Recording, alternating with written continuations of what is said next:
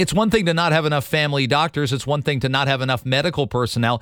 It's another thing to not know the reasons why and not have the proper data to plan accordingly. Karen Howlett from the Globe and Mail lays all that out in our next segment right here on Toronto Today. We've talked so much about healthcare on the show, and we have to keep talking about it. Um, there's no doubt a lot even happened in the last three days. Um, the accusation came from NDP uh, interim leader Peter Tabuns, in essence, that how would I put it? That the Ontario Conservatives were were in essence and are in essence trying to crash the car on purpose. It's a heck of an accusation to suggest they want to, you know, dismantle healthcare and privatize some elements of it. You know where I stand. We need to consider all options. I don't think we have a model that we can just fix by throwing money at it now. And whether we could before the pandemic or not, you've heard us document some of the the issues with wait times that have been around forever. Um, the issues of not being able to find an ambulance if you needed one on a Saturday night in January. That's been around uh, forever and a day. That goes back not just for five years of, of the Doug Ford government, but that goes back for 15 years of, of liberal governments and conservative governments prior to that. So it's all quite concerning. Um, this headline caught our attention in the Globe and Mail. Canada's supply of family doctors doesn't match demand, and provinces lack the data to find out why. You can't get to the crux of the problem without digging into the data and knowing more about it. And this was a phenomenal read uh, over the weekend in uh, Canada's national newspaper. And I want to welcome on Karen Howlett uh, from the Globe and Mail, who uh, covered Queen's Park uh, for the Globe for a lot of years and is joining us right now. Karen, it's a great pleasure to have you on the show. I'm a fan of your work. Thanks so much for making the time. Oh, you're welcome. This Thank is you. this is really something, and and uh, you know, just when we think, Karen, that we've read the most disturbing thing about our healthcare system and how we're going forward, we find maybe it isn't, and and there's just more sort of wood for the for the fire here. You, you dug pretty deeply to find that there wasn't, you know, there's not the data to explain why what's happening in our hospitals continues to happen. That's right. And you know, one of the one of the big reasons why doctors are not able to keep up with the demand is because uh, the population is is growing older and the way a lot of doctors are paid has not kept pace with the fact that they have to spend longer with older patients because they have more complex care. So for for you know mainly that reason, family medicine is becoming less attractive. Yeah, there's no question about it. We we do not have though we've got a moderate increase. I'm looking at, at the chart in, in your story. There's a moderate increase of family doctors, but it's nowhere near um, converging with our population growth, is it? And especially our aging population. As we get older, we all need a little more attention uh, in in hospitals and among doctors and among specialists. Right. And what my colleagues and I found is if, you know, you can't just do a head count of doctors, and that's really all we have in Canada. We have our, you know, uh, Canadian Institute for Health Information that does this terrific survey every year, puts out a big report. It has a wealth of information, the um, the ages of doctors, their compensation, how many there are in each province. But what that report does not tell us is how these doctors are working and where they're working. For example, you can be a family physician, but you might be working not, you know, seeing patients from infancy to old age mm-hmm. in your office, but maybe you're working in a sports medicine clinic or you're working in a hospital in an emergency department.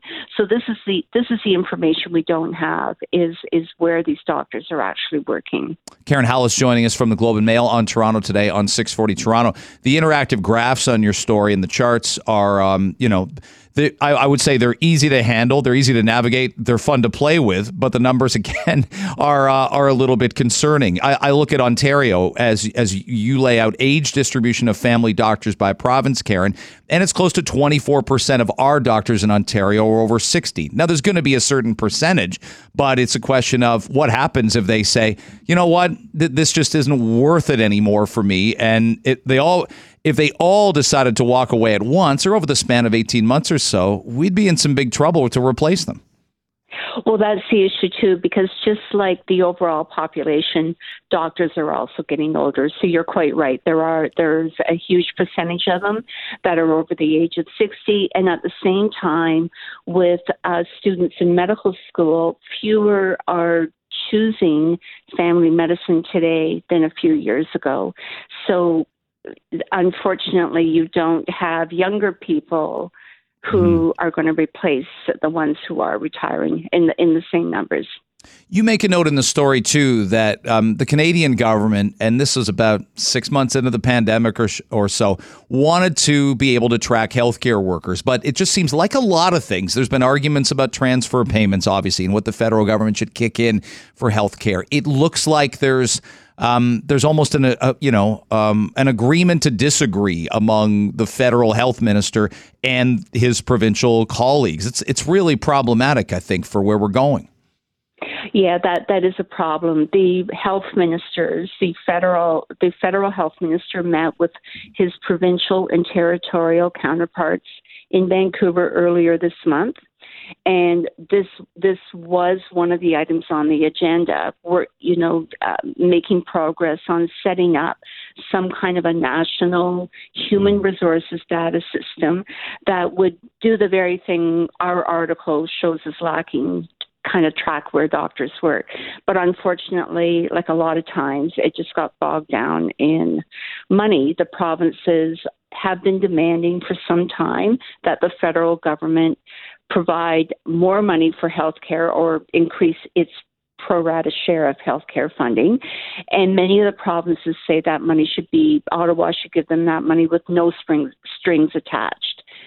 Ottawa, on the other hand, was saying, you know, we will commit to giving you more money, but you need to do, you need to, you need to agree to making progress on creating a data system. So that's how the, that's how they reached an impasse.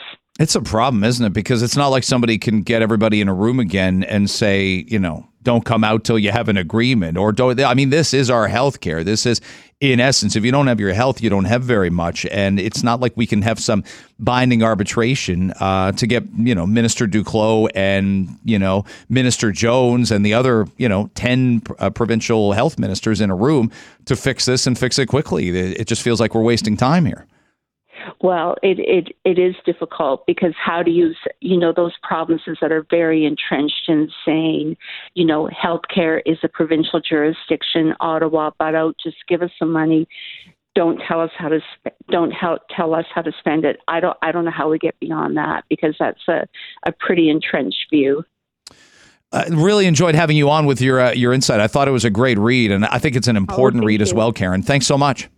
You're welcome. Okay. Karen Howlett uh, from the Globe and Mail, an award winning uh, Globe and Mail reporter. This is quite the read, and I'll give you the headline again if you want to hunt it down. And the graphs are really interesting to play with. The headline is Canada doesn't um, Canada's supply of family doctors doesn't match demand, and provinces lack data to find out find out why.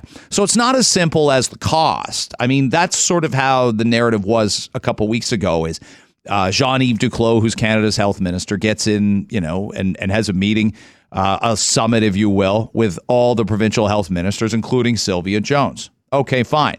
But the idea is, well, we want this amount of money, and the federal government doesn't want to give up that money. But the federal government wants to be able to track healthcare spending and find out how many people are working in healthcare and find out how to increase those numbers. Okay. So that that at its own level has some altruism to it that I think is important and the provinces right now aren't committing to the system of data that the federal government wants. And again, it's not all. I, I, just don't roll with those kind of political stripes on my back. Federal government good, province bad, or province good, federal government bad. Find a way. Find a way to figure all, all this out because the number of family doctors per 100,000 in terms of our population by province is also on this uh, list. And we're just kind of flatlining.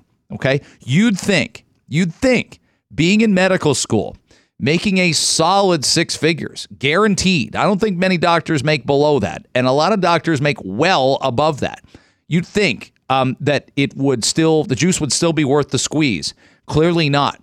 So is it about private clinics? Is it about surgeries? What is it in terms of, is it about, you know, location? at some point, somebody has to say, well, I can't live in downtown Toronto to do my practice, or I can't live in the suburbs. Um, but in if you're in Wawa, Ontario, or Penetanguishene, Ontario, and you're the local family doctor, you got a lot on your shoulders. You're kind of responsible for everything. You I, and doctors are anyway with good news, bad news. But when I lay out those numbers, 14, almost 15 percent of our doctors in Ontario are over 65. Uh, 10% are 60 to 64. 23% are over 50. So if I do the math really quick, we've got about 47% of our doctors over 50. And that's not all that unusual. I bet you we could go to anywhere in Western Europe and find that would be the case. We could go to any of the US states and find that would be the case. Okay.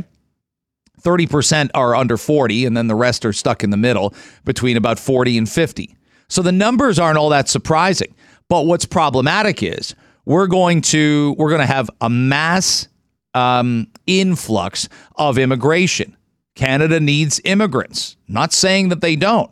And we're now looking to build houses for all these people to live in places. They won't all be big houses. They won't all get to be, you don't have some inherent right to live in downtown Toronto or downtown Ottawa. We've talked about this a million times on the show. But I think there's a it's a very honest question. Where are they going to live is one question. Who's going to take care of their health care needs in a socialized healthcare system? When we import all the immigration, we want to, Im, you know, we need primary care physicians, home care, uh, more specialists. Where are they coming from? Because right now they're not in school, and right now they're deciding not to work in our system, in our provinces. So family doctor access has been an issue for years. You think that's getting better or getting worse? You know the answer.